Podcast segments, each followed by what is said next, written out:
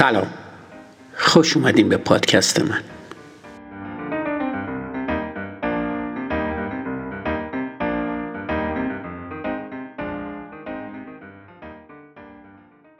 اپیزود 34 فصل دو.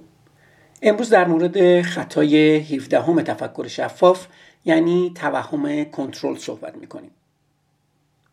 هر روز کمی قبل از ساعت 9 مردی با کلاه قرمز توی میدون میستاد و کلاش رو با شدت تکون می‌داد. بعد از پنج دقیقه هم ناپدید می‌شد. یه روز مأمور پلیس به سراغش رفت و پرسید چه کار می‌کنی؟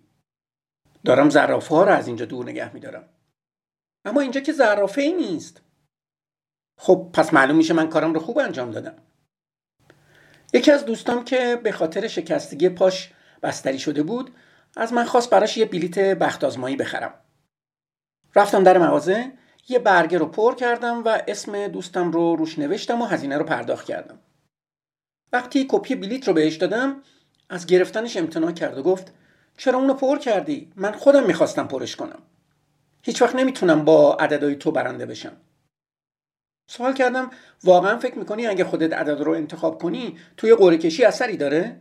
یه نگاه سرد تحویلم داد. در کازینوها وقتی مردم دنبال اعداد بالاتر هستن تاس رو تا می‌تونن محکم میندازن. ولی اگه یه عدد کوچیک بخوان خیلی با احتیاط این کار رو انجام میدن.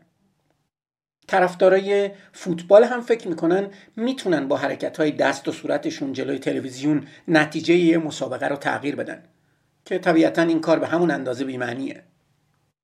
توهم کنترل تمایل به اینه که باور کنیم روی چیزی اراده داریم که در عمل اصلا تحت اختیار ما نیست دو محقق به نام جنکینز و وارد در سال 1965 این موضوع رو کشف کردند. آزمایش ساده اونا از دو کلید و یه لامپ تشکیل شده بود. افراد تحت آزمایش می‌تونستن تعیین کنن که چه زمانی کلیدا روشن باشه و چه زمانی نباشه. حتی وقتی لامپ به صورت تصادفی روشن و خاموش می‌شد اونا فکر می‌کردن می‌تونن با زدن کلیدا روی لامپا تاثیر بذارن. یا این مثال رو در نظر بگیریم. یه محقق آمریکایی نسبت حساسیت شنوایی با درد رو بررسی کرده. برای این کار بعضی از افراد رو در یه باجه های صوتی قرار می‌داد و صدا رو تا جایی زیاد می‌کرد که اونا علامت بدن کار رو متوقف کنن دو اتاق الف و ب کاملا مشابه بودن مگر در یه مورد. اتاق ب یه دکمه قرمز استراری روی دیوارش داشت. این دکمه کاملا جنبه نمایشی داشت اما به شرکت کننده ها این احساس رو می‌داد که اوضاع رو تحت کنترل خودشون دارن و این باعث می‌شد صدای بسیار بیشتری رو تحمل کنن.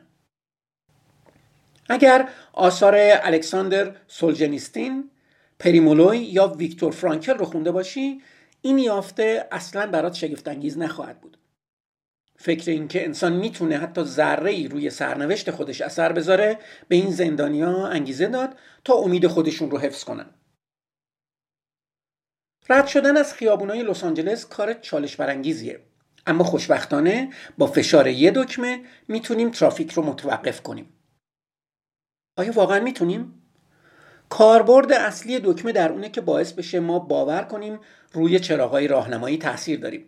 و به همین خاطر به ما کمک می‌کنه راحتتر تا عوض شدن رنگ چراغ صبر کنیم.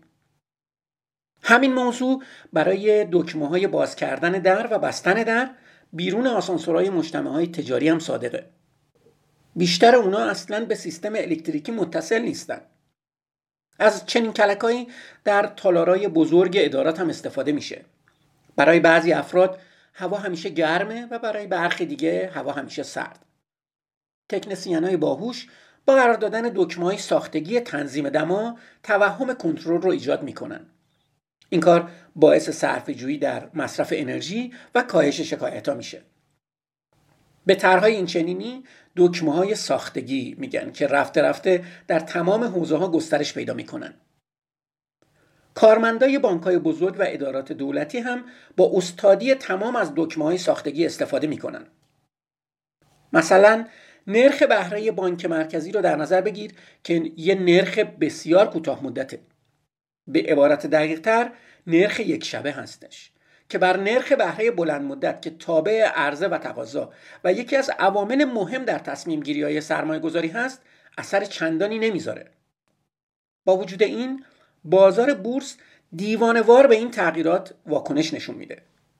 هیچکس نمی‌دونه که چرا نرخ‌های بهره یه شبه همچین تأثیری روی بازار داره. اما همه فکر می‌کنن این نرخ‌ها اثر داره و اثر هم داره. همین موضوع برای اعلامیه های رئیس بانک مرکزی هم صادقه. بازارها تکون می‌خوره. هرچند این بیانی ها ارزش بسیار ناچیزی رو وارد اقتصاد می‌کنن. اونا تنها مثل امواج صوتی هستند ما اجازه میدیم سران اقتصادی با دکمه های ساختگی بازی کنن. اگه تمام کسایی که درگیر این قضايا هستن متوجه این موضوع بشن که دنیای اقتصاد اساسا یه سیستم کنترل ناپذیره یه زنگ بیدارباش واقعی به صدا در خواهد اومد. و تو آیا همه چیز رو تحت کنترل داری؟ احتمالا کمتر از اون چیزی که فکر می‌کنی. تصور نکن مثل یه امپراتور رومی همه چیز زندگی رو توی مشت خودت داری. خودت رو زیاد از حد خونسر جلوه نده. به همین خاطر روی چیزای مهمی که واقعا روشون اثر داری تمرکز کن.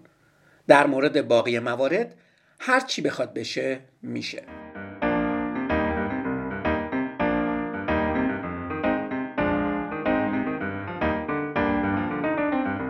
مرسی که به پادکست من گوش میدین.